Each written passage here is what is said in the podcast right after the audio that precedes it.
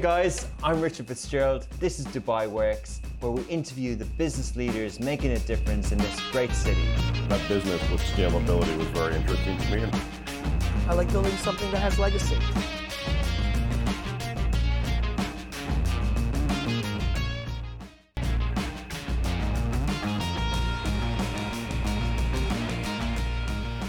So we're into the second quarter of the year already. Most people will have a good idea based on the first three months of how their 2023 is panning out from a business perspective.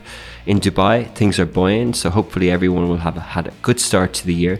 It's also Ramadan. A lot of people will be attending suhoors and iftars, uh, both privately but also from a business level. I attended one with TikTok, uh, MENA this week at Chef Halawa uh, in a really nice uh, event that we had uh, at his place, and also attended uh, the entertainers iftar uh, with a recent guest, the CEO Ahmed Gabri, and uh, we also had our company iftar last night as well. So it's a nice time of the year, uh, both from a spiritual point of view, but people use it to connect with, with and build relationships as well. I hope you're having a good Ramadan, and this week is continuing a trend from uh, the second uh, recent episode that we had in the blockchain and crypto space. So it's another podcast and interview in that area to delve into it a bit further. Hope you enjoyed the conversation.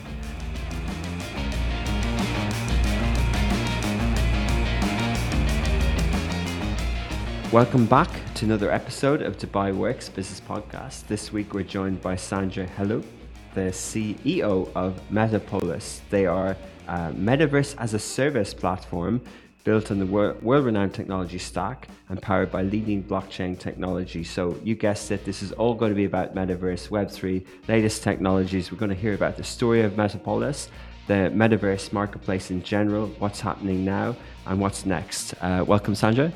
Thanks. Nice to be here. Thanks for coming on. So, yeah, tell us a little bit about Metapolis.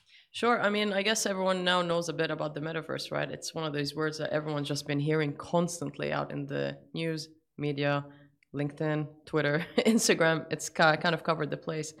Um, when we entered the the market and the scene, um, I mean, look, let me take you a bit through the history of Metapolis, and then maybe we can kind of dive deep into what we actually do for people to understand. Metapolis, you're saying it better than I did. Yeah, keep going. No, yeah. you, you pronounce it good. You pronounce it really well. so um, initially, when Web three kind of kicked off and started, you know, there was a lot of debate and a lot of discussion around what role NFTs are going to play and how the space is going to kind of grow and expand into the this new change of behavior and new change of doing business in the world that we are moving into. Uh, the technology that everyone was using, so whether it's NFTs, whether it's what we're calling now the metaverse, whether it's blockchain, this technology already existed. AR, VR has always been around, but we weren't calling them these kind of names. We were calling them, you know, digital assets. We refer to them as activations, um, a secure layer. So uh, what happened was when Web3 started making an entry with the boom that NFTs brought up, and of course, we do need to mention that Facebook rebranding to Meta also pivoted that direction for people wanting to know more about the metaverse.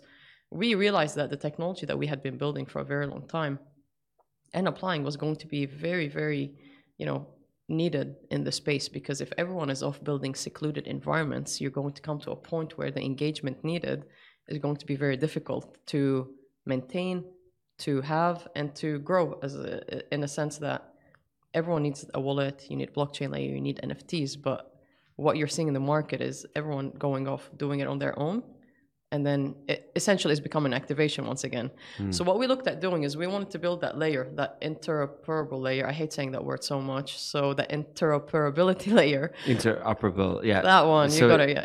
So, yeah, basically, explain what that means. So it's a layer where everything can move freely between one another. So you don't need to change your wallet. You don't need to change your identity, as in the avatar you have. You don't need to change your assets.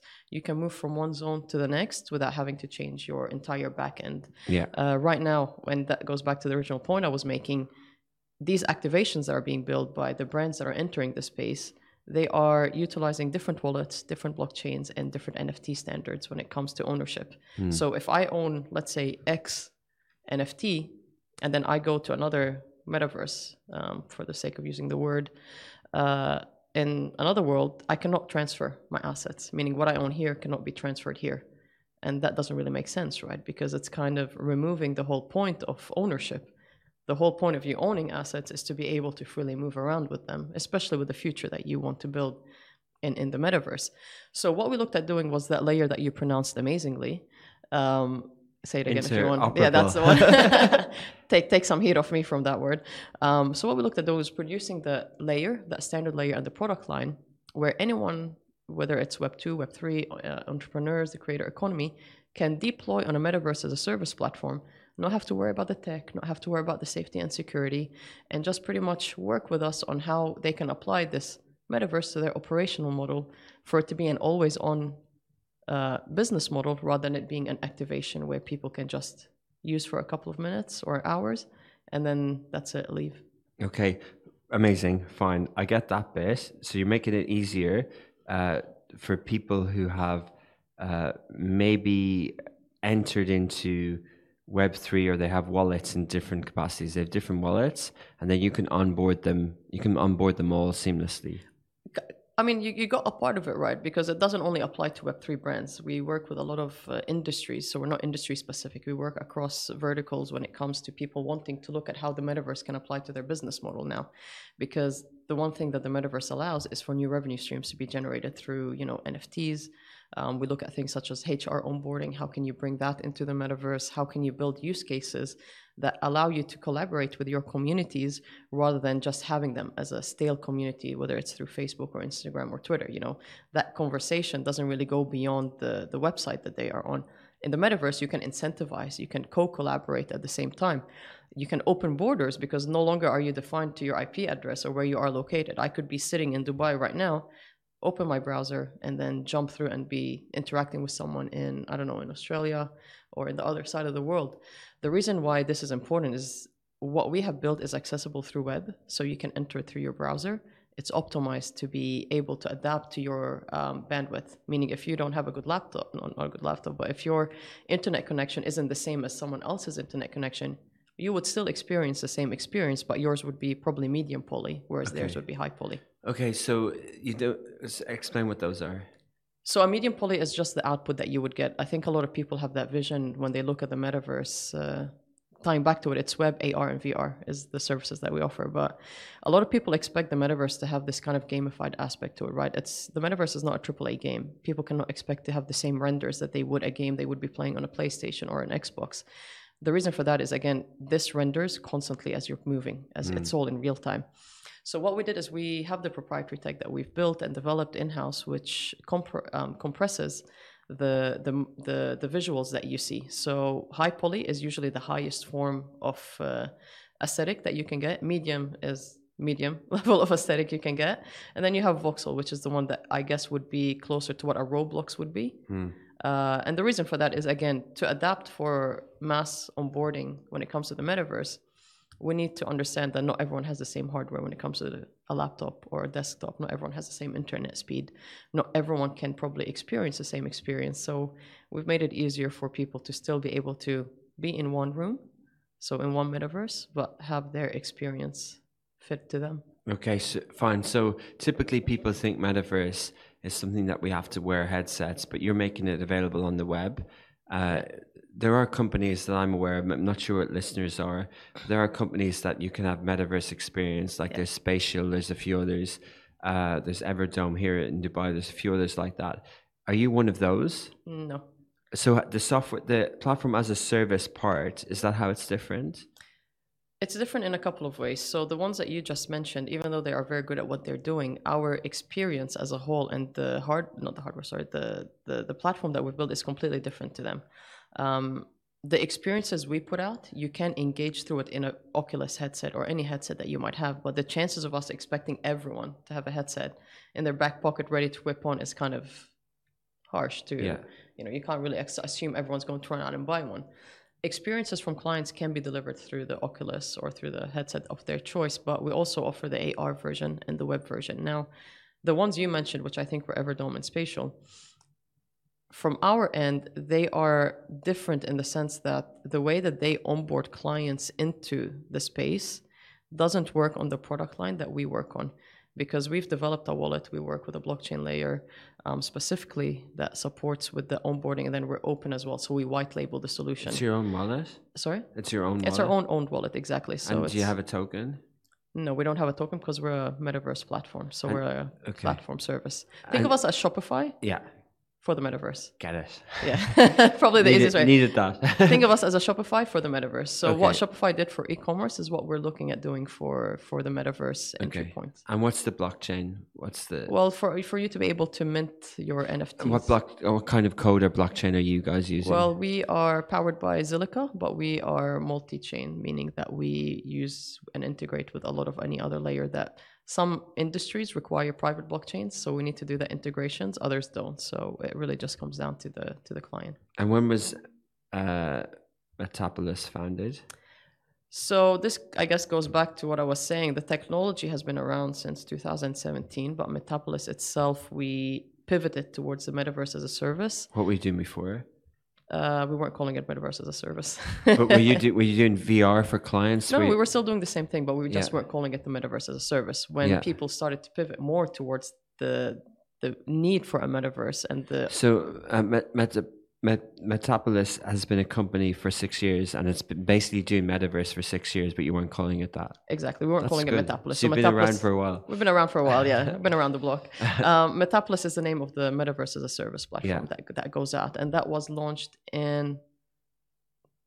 April twenty. I always forget where we are. Twenty twenty three now. Yeah, we're April twenty twenty one. 20 okay.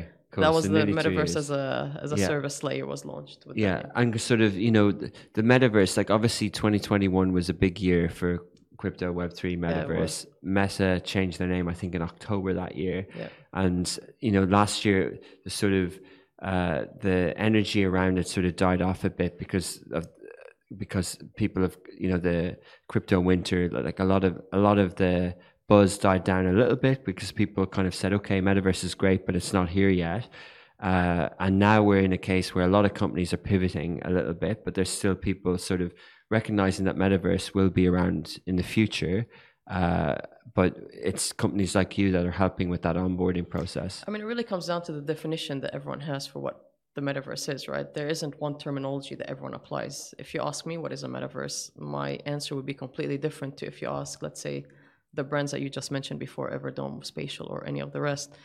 We don't have a unified description of what the metaverse is, but I can say comfortably from our end, we see it as the next iteration of the internet. So for us, it's just going to be an adaptation to your already existing business model rather than it being just a one off secluded um, activation that you use. You put out some NFTs, you build like some fun games around it, you incentivize some people, and then that's it. No, for us, we're looking at how can you apply it to your everyday and make it a part of your model, of your business model. And I think this is the big differentiator between us and what a lot of other people are doing now. Meta, even though they did change their name, and now I believe, uh, just looking at the news, they are focusing a bit more on AI rather than kind of on the metaverse space as a whole. when you look at companies that kind of transition large, you know, large conglomerates that transition from Web 2 into Web 3, there were a lot of niche companies, kind of like us, already focusing on the market itself. Meta was really good at getting people interested in the space, and by all means, they did a very good job of that because everyone was talking about the metaverse. But they're not experts at that. They're experts at acquiring companies that are very good at what they do, getting them to a point where they can just deliver, you know, kind of like what they did with WhatsApp, what they did with Instagram.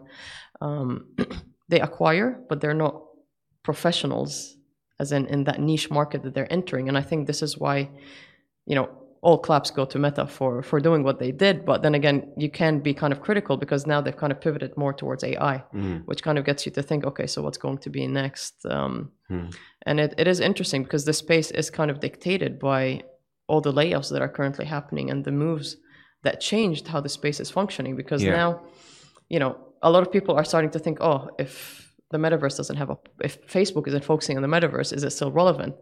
It's actually more relevant now than it was a couple of years ago because now, you know, people need to build communities. People need to engage with their creator economy because everyone now essentially is a brand. You know, back in the day when I was in, in high school and I was graduating, uh, a lot of my peers, their biggest entry point into the graphic design space or into the advertising world or marketing was they put their portfolio on Behance or they put it on Dribbble, I think it was called, or I put on High Five or wherever it was called back then, and hope that an agency would see them and bring them into, you know, eh, hire them essentially. But now what's happening is you have this whole new breed of artists that are making, you know, commission, that are making royalties from NFTs, from building custom assets for the metaverse. The metaverse itself has many different layers, right? You need to look at the aesthetic of it. One is the tech layer. Then on top of that, you have safety and security, of course, which still is a part of tech. But then you have the aesthetic, you have the design, you have the what is it going to look like. Over here, you need architecture that doesn't change from the real world to the physical world. You still need to understand how humans are going to be moving in this space, the aesthetic of it, the the design. Does it apply to your brand or doesn't it? Um, do you want to completely change your brand in the metaverse? Then you need the assets that need to populate and build the metaverse space you know you need people who are creating these assets and who are the best ones to convert. It's the ones that have the graphic design degree that used to do it on photoshop illustrator. Now they're upskilling and they're learning a bit more about how can we use 3d to render our already owned assets make revenue from you know uh, being in the creator economy and still populating the metaverse. So obviously i can add more and more of these layers but just giving you like a grand scope the metaverse is going to tie all of the spatial web together.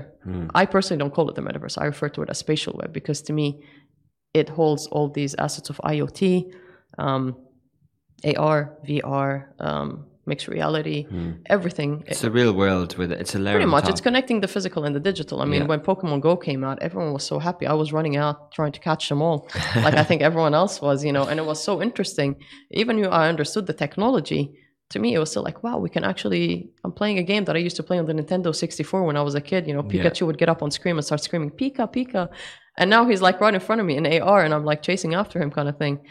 And then you had IKEA kind of apply it as well into you know how you can take your physical space and you can just superimpose this couch on top of you and see what it looks like in your own Yeah. space. You know, so pretty much essentially what we're looking at doing is we're not looking at replacing the real world. We just want to enhance it, and we do that through connecting wearables to a lot of the use cases. So, you know, if you're at a gym, for example, you can upskill your avatar. You can incentivize them. If your gym has access to this um, kind of gamified incentive in the metaverse, uh, if you are, um, I don't know, we also apply it to. I mean, I can give you a lot of use cases, but being very quick and conscious of time, mental health for one of them. You know, health and well-being. We have uh, used the metaverse to build these kind of scenarios where you can train people to kind of deal with their anxiety when it comes to interviews, when it comes to fear of heights. You know, we traced their, we connected the wearable to be able to pick up on their heartbeats and their breathing, and then we kind of replay it to them through these scenarios that have been built. And you notice a massive difference because you're, you're kind of having to deal with this uh, sensory objective that's in front of you and you're you know that you're standing in a room but you're seeing yourself as being on the edge of a cliff yeah. so in a sense you feel safe but your mind is not registering that Yeah. so you know it, it does open the doors for a lot of really interesting use cases across industries and verticals and this is where i would say we defer is that we look on how we can build these use cases cross industry and help people on board Okay, amazing. So, i just spoke a lot there didn't i no, it's all it's all interesting. It's kind of connecting things. But just walk me through for someone who's listening and they have a business in Dubai. Say say if we take our business here, right, the studios. If I want to use Metapolis software as a service, Yeah. platform as a service or metaverse, I want to put our boardroom so our clients in our regional office can experience that on the web or in a device. Do how do I do it? Do I need uh, do I need the 3D modeling? Do I need to get that done, or can that be done? Like, what do I upload into your system? No, no, I completely get your question. Very good question, actually, and kind of ties in with what I was saying before. So the way that we work is a lot of the clients that come to us, um, they don't really need to have a tech team behind them. They don't really need to have a CTO. Uh, a lot of people now are onboarding CTOs to try and enter the metaverse. But with our platform, what we do is we work with, let's say, if you wanted to be one of the one of the clients, right? You'd come to me and say, "Look, Sandra, I want to enter the metaverse. How can Metapolis help?" Our process is that we work on this initial phasing, which is called the solutions layer, where we work with you to see exactly how the metaverse can apply to your business model. How can you use it to adapt it to your everyday? So, you know, rather than you maybe having on-demand uh, podcasts that people can listen to, or you building a room where rather than me having to come to the studio, I can just pop right in. It could look exactly the same, and we could do it through avatars or, or any other way. Maybe we want to look at how HR can be impacted through the metaverse as well. So you do the strategy first. We do the first the strategy. So Yeah. think of us as initially it's the educational phase. Everyone right now still needs to be educated about how it can apply to their model. Then we move on to you know um, building use cases, building the monetization, um, applying all the gamification aspects that can apply to the strategy that we built on. Then we move on to the third phase, which is: Are you happy to build a pro- proof of concept? Do you want to test it, or do you not want to kind of see what it looks like? Uh, so we have three phases. One is, I guess you could say, we call it the solutions layer, not the consulting one, because consultancy is just giving you a strategy, whereas our added value is we give you a strategy, but we deploy as well. You know, so we give you a strategy. Then, if you want to work on a proof of concept to do internal testing, whether that's uh, between you and your teams, inviting some of your users, you can do that. Once you're ready to be fully deployed on the platform, then we open your world up for you. Okay. The proof of concept also is on the platform, of course, but it's more a closed environment testing for you or or others. Okay, so so say we go through all that, we Yeah. figure out that we want to use it for onboarding and for ongoing Mm-hmm. training of our staff. We create this uh, uh, environment through you. Do we need to own land somewhere? No, so we don't believe in the concept of land uh, scarcity in, in the metaverse for our model, anyways. Doesn't really make sense, right? And that whole model in itself, I believe, in the next couple of years is just going to to disappear. Do you think that the central land buying space isn't going to be a commodity? It's not going to be valuable. I think it had its time. Okay. Um, I'm obviously not going Things to. Things move fast. I think it had its time. Um, you know, obviously, I, I I cannot dive deep into their business model because it's not mine. But I, I think they had their time and they served their purpose when it came out. Um, in the future, though, I don't believe if It's we want it to be, yeah, if we want it to be something that the mass adopts, it cannot function on a land purchase, which is why our model is more similar to, you know, kind of like a SaaS approach. So we work on um, flat base, you know, business model, and then you add tiers, and then we customize it based on what you need as a client in comparison to what we give you and what that cost is. Um, But where is it hosted, Sandra? Like, uh, so okay, so I'm not doing it in the land. Um, Yeah. Uh, is it hosted uh, on the web? Is it hosted on a blockchain? If it's hosted on the blockchain, what's the URL? I think this is where kind of a lot of people need to understand, right? Even having land doesn't mean you are hosted in the metaverse because having Yeah. that land still needs. So hosting in itself is kind of like having a website and it being hosted on I don't know GoDaddy or uh, I don't I can't remember anything else right now. But the hosting of it happens on anything that goes out from what we develop is on our layer. So the hosting of it is through who we use and who we are partners with in the Yeah. region um, and outside of the region as well. So obviously we have our tech stack and the people that we host on when it comes to security, safety, the data, and all of that. But that terminology, and I've had that used many, many times. People have said, "Okay, but where am I?" Your linkage and your action in the metaverse is linked directly to your identity and your platform. Meaning, any client we have will have a domain name or will have a name that will link directly to their space, and that's how it will function.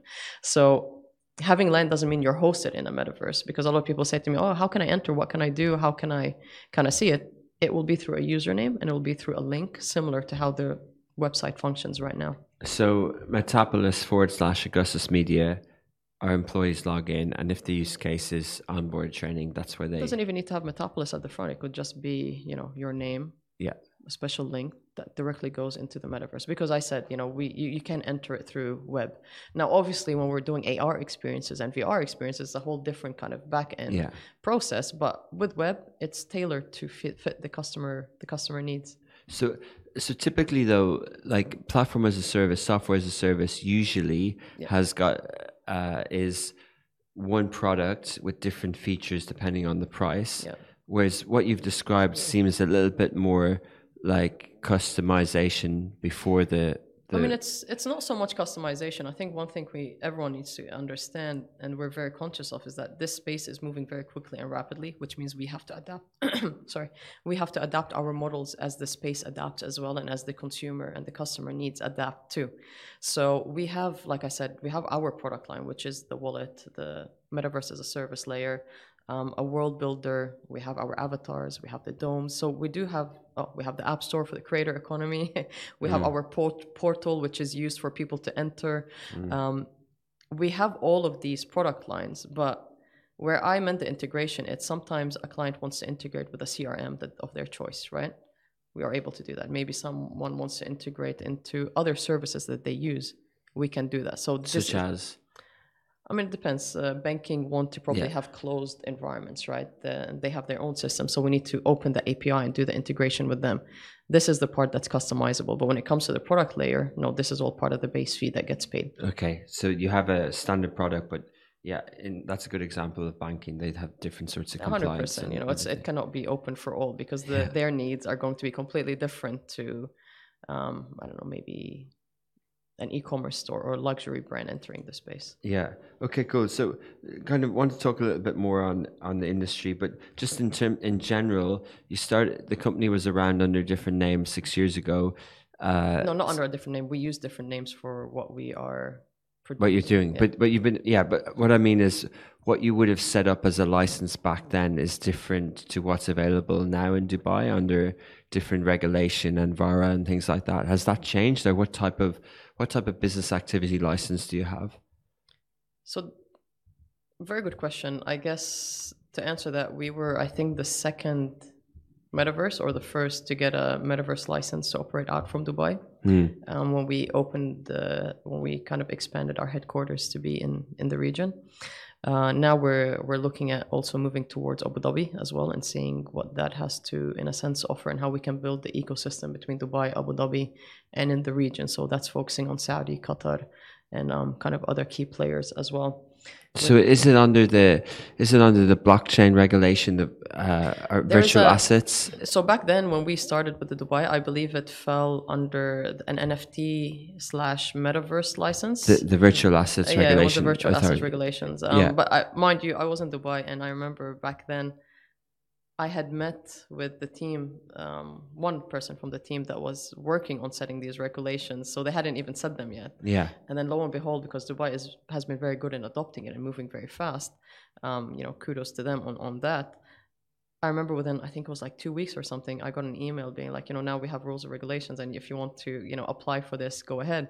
And we did. So I believe everyone is at that moment where we're all kind of just doing it as we're progressing because this is something as well that's very important, right?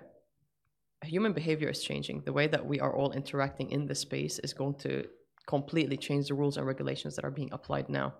If we look at VR or AR, there's going to be a lot of ethical um, kind of rules applied as well. You know, what does it mean to be ethical in the metaverse? What does it mean to have safety and security in the metaverse? What Yeah. does it mean to localize content in the metaverse? And this is something that we're kind of pushing within the region is the localization of the metaverse. You know, there won't be one metaverse that dictates exactly what this space is going to be. The West has its own culture and its own approach and aesthetic to what their build is going to be like. But we also understand that the Middle East and the East in, in specific, you know, the MENA region, also has that localization aspect that needs to be thought of, which is, you know, the inclusion of Arabic, the movements of the avatar, the dress, the the kind of, you know, all the cultural aspects that come into the build. And this is something that right now is, to be very honest, government initiatives worldwide, not in the region, is still a bit of a blurred line because, you know, we still haven't openly discussed what safety and security in the metaverse is. That still hasn't been openly discussed, as in there are a lot of bodies out there forming these kind of groups to talk about what safety and, and regulations are going to be, but it's not a unified approach that gets applied. Doesn't mm. need to be unified. So I think there's still, me personally, I think there's still a long way to go around what the ethics are going to be in the metaverse and what licenses need to be applied. Um, But uh, you know, it's from operating a business in Dubai, right? So you have a metaverse license. Is there activity under that? Like, because uh, what what you're, you know, what you don't you don't have a token. You don't need to be regulated under virtual assets per se. You don't need to be under the banking system. So, but the services you're providing for clients are kind of like digital services. So you could have a digital service act. not really. We're a tech. Uh, we're seen But- more as a yeah, tech uh, company. But, Oh, so okay, fine, yeah. But So- to answer your question, sorry, um, we don't have a token, but our clients have tokens. So our terms and conditions and our privacy policies and our rules uh, that we apply from safety and security are platform based. But our clients, where they operate from, they need to follow the rules and regulations of their operational kind So of. which free zone did you go with? Um, initially, it was DMCC. Yeah. Um, okay. Yeah, DMCC. Okay, cool. So if someone's setting up a platform in Dubai on any type, like that's the type of license and activity that they get. I mean, it, again, it varies now because you have Crypto Oasis, you have the DMCC, you have uh, now, you know, there's a couple popping up in Abu Dhabi, and there's a whole bunch of. I mean, Hmm. you have RAK, I believe, as well. Is I think, if I'm Lots not of options. yeah. also looking at metaverse light. The, the free zone isn't the issue. I think the issue is un- actually understanding what service you're going to give Hmm. and how you're going to fall under the license. Um, some people get consultancy licenses because they just kind of advise people on what to do. Hmm. Some need a tech license because they're actually delivering on the tech. But the licenses themselves, um, I don't know if your listeners would have probably dived deep into it or if you have, but there are multiple licenses. Like, for example, right now you have, actually, I was looking at it yesterday. So you have esports gaming, and then you have esports game developing, and then you have esport event license, and then you have esport marketing license, and then you have, you know, so there are multiple licenses that you can get um, as part of the, the, the package, yeah. yeah, as part of the activities. So it's really just understanding what operations you're putting out there and what makes the most sense to you. And did you raise funds? Uh, no, up until now we've actually um, so we we actually do have invest. So Zilliqa was one of the main investors, along with uh, another investor as well. That's um, the code founded- platform you mentioned. Yeah. Who who co-founded Zilliqa as well? Um, not mentioning the name because I'm not sure if he wants to to be mentioned or not.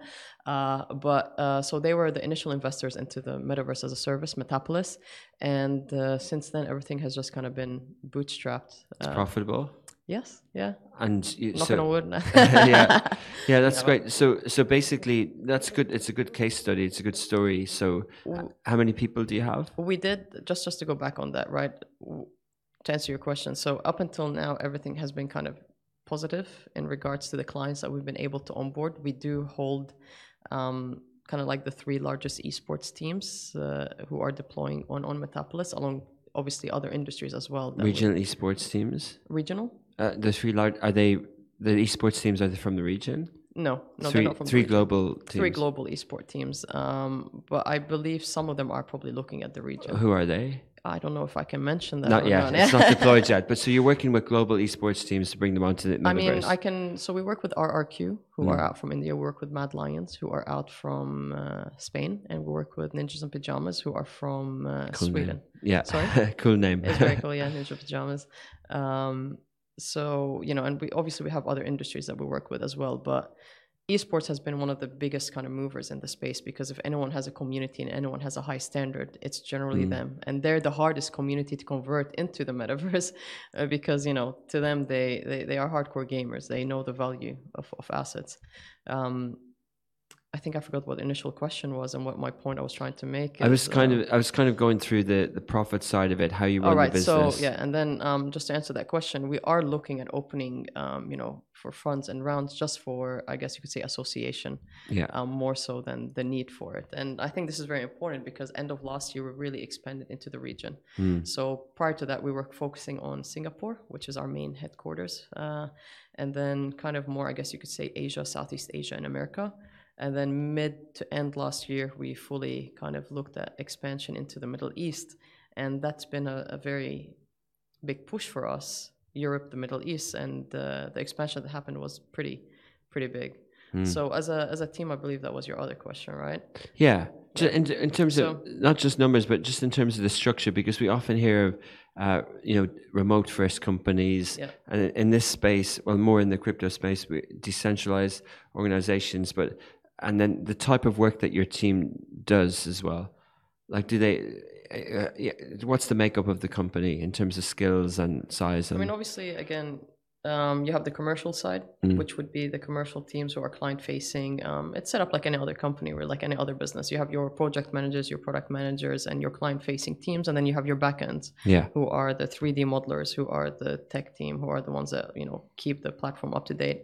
As a whole, we are around 108 people, um, with a lot more expansion kind of growing and happening with that. But the structure of it is um, commercial and then tech kind of focused backend uh, backend teams. yeah. So any like like any other company would really have it.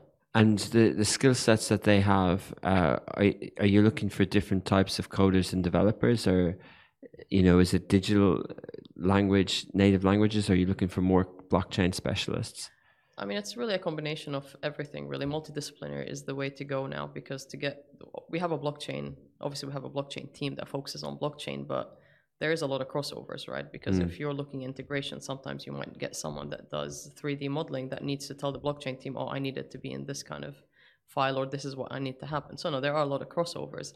I guess the biggest upskill um, I would probably advise is needed in this space is people who genuinely understand how they can transition clients from Web 2 towards Web 3 hmm. and what that would look like for their model and how they can bring all of these elements together. Hmm. Build communities, get them excited, gamification of it, all of that. Is that is that it's interesting because a lot of client presence in Web two at the moment would be through their social platforms and their online presence. Is is that you think the sort of low hanging fruit of the way of them to enter the me- the metaverse?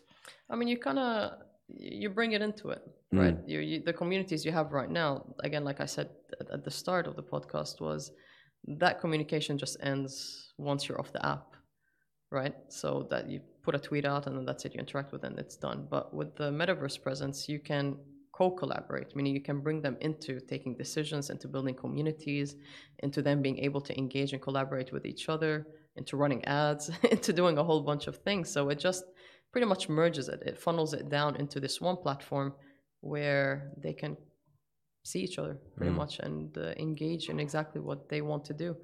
So if I'm talking to you on Twitter, right, I would tweet at you, you would tweet at me, and then that's it. I log off, it's over, it's done. But if we were on this platform, for example, maybe you and I can be part of the same, I don't know, guild that we've built as part of a esports team that we like, right? Yeah. Maybe we can continue this uh, communication or this kind of uh, gamification aspect and feel like we're a part of something. People feel more attached to their avatars and to their um, to the product that they're dealing with once they feel like they play a part with it, a part of it. Sorry. Yeah. So if I have a role to play in your company or in your community, then I feel more attached to it. Right now, it's just kind of you're following kind of like niche or client or products um, in a more static kind of way. Yeah, less involved. So, Sandra, you mentioned a few times about the creator economy, Yep. and uh, obviously it's quite a broad term. But do you mean in terms of is that individuals who are creators who want to go in the metaverse, or is it more? Uh, uh, or, yeah, is it differentiated in working with corporations and creators, or is there more to it? I mean, again, it comes down to terminology, but for me, the creator economy is giving the ability to the individual to take control of exactly what their skills and their um, knowledge is and seeing how it applies to the Web3 space and actually kind of plugging it all in. You know, there are a lot of platforms right now that kind of reward people for listening to music or reward them for um, the content that goes out again, I go back to the same story. Influencers, right? They'd put out content hoping that they'd get enough views, and then someone would pick them up and give them an ambassador deal or something like that. Now, in a sense, that can change because now you can co-create the co- the content. You can put your content out there with a brand, and you can get ongoing revenue through NFT creation, through asset creation, through gamification. So it's just really opening more doors for people to enter the space as their own brand. And mm. that to me is absolutely beautiful because, especially if you look at the region, you have a lot of skills in the Middle East. There are so many skills here, but there are also a lot of issues in getting these skills out there. Mm-hmm. A lot, you know. And I'm my background's Australian Lebanese. I was saying to you before we started. If I just look at Lebanon, there are so many skills. There's so much talent out there, but they do have a struggling point, uh, a little kind of like issue of getting that skill set out of the country or making money from their skill set because I, mean, I can't remember the name of the websites now, but I think there's like Fiverr and all of these things. Sometimes these websites don't even work in the Middle East.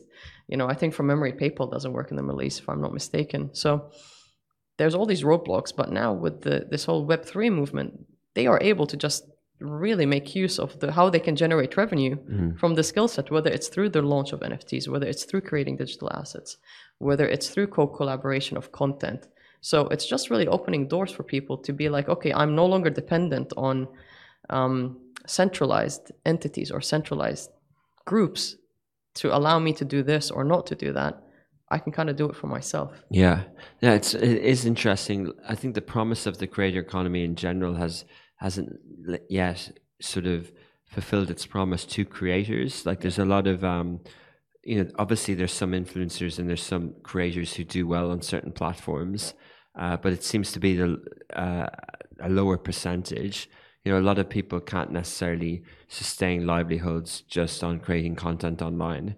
Uh, the platforms, you know, Instagram haven't found a way to give revenue share back yet, and I think TikTok Pulse is, hasn't fully launched in the region yet, and things like that. So you think that basically it's really interesting that you described all those different areas, including launching your own FT, NFTs. That the promise of of beyond Web two, Web three has is Yeah. can be more beneficial It's to creators. constant revenue stream, right? If you sell it and then someone else sells it, then you also get a part of that commission, Yeah. which then kind of you know you're you're constantly adding. Not to say that entering Web three as a creator is going to be easy. You still have to market yourself. You still have to work on it. But if you crack it, then you've cracked it.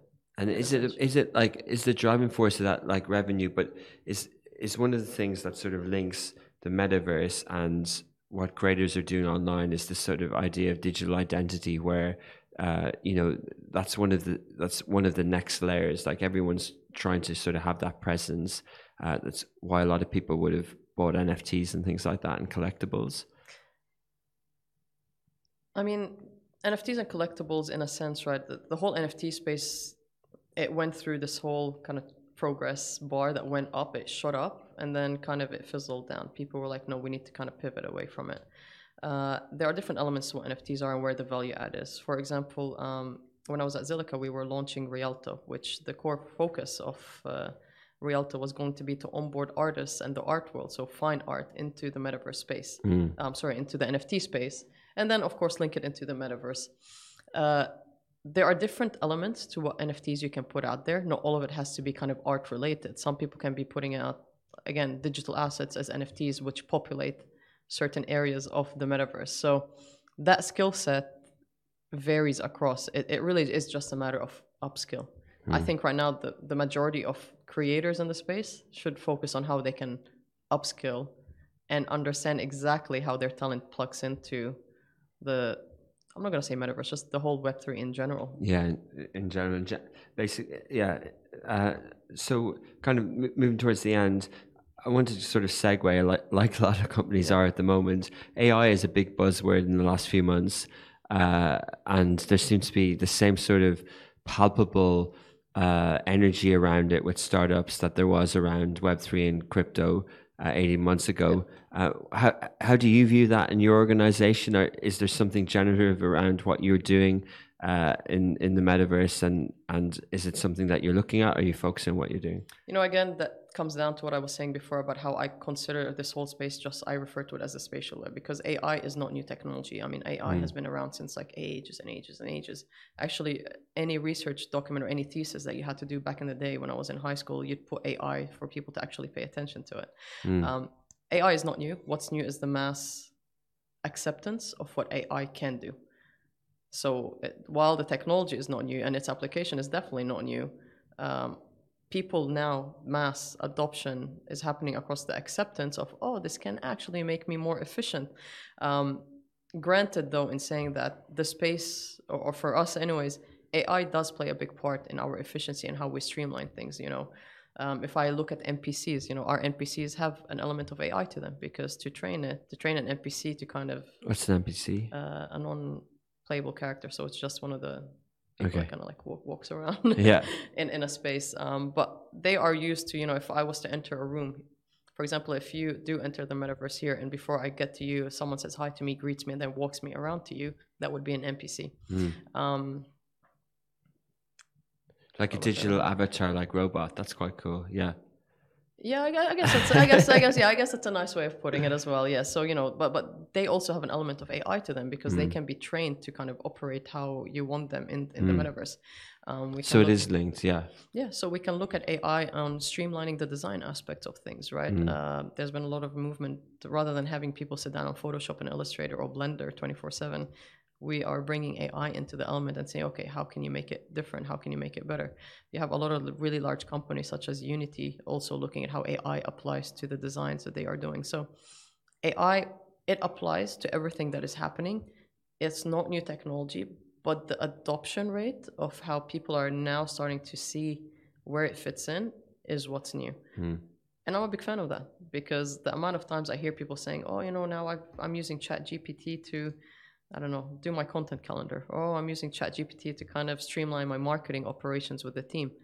It's nice to see people uh, appreciating exactly how technology can be used for good hmm. rather than for replacing jobs or Yeah.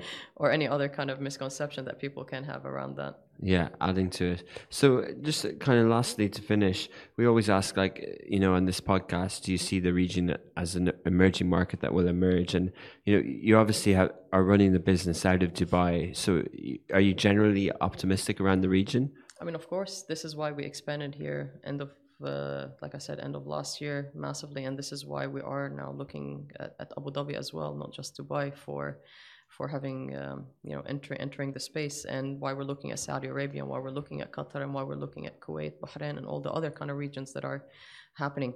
The Middle East has been extremely strong when it comes to establishing itself as a first mover in Web3. And this is something that, I mean, I can go down into history right now and start getting really philosophical, but if you look at how people usually viewed the region previously, there wasn't much interest in exactly what was happening here. You know, people kind of saw us, uh, they saw the region as this beautiful place that you'd go to. There's a lot of rich culture, uh, there's a lot to do in terms of history and all that. But when the whole Web3 thing happened, the adoption rate and the acceptance that occurred really shifted all of this narrative. I mean, this isn't just happening for entrepreneurs or for people setting up businesses, but people in general are now extremely curious at how the region is accepting and moving really quickly towards all of this uh, adoption of the technology that's going on. And that's something not a lot of other people have been able to do or do it properly. Um, and I can say to you, you know, if you look at different kind of areas that kind of kicked off initially, and I believe Singapore was one of them, but then Singapore started to kind of go backwards when it came to what it meant to have NFT regulations and the rules around that. So you found a lot of companies that were in Singapore started to look at Dubai for, you know, setting up operations and what that would be like.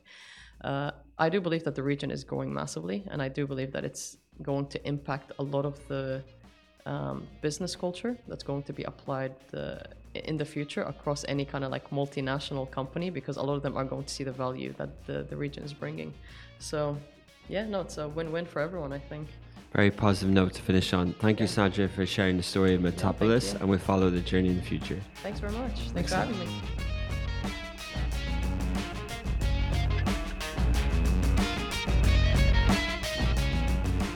So, be interested to hear your feedback on the crypto space. We do have a Smashi Crypto show as well that we interview a lot more people on that. But I decided to have a few episodes on Dubai Works uh, with our producer Shahir Al Kindi and Ali Baba and Ali Khalil, who put the show together. This is available on Smashi.tv uh, website, mobile apps, and smart TVs uh, in full video format. If you're listening on audio and Apple Pod- Podio uh, Spotify, Anghami, please do uh, subscribe and share with a friend. We'll be back next week as usual uh, at 11 a.m. on Friday with another episode.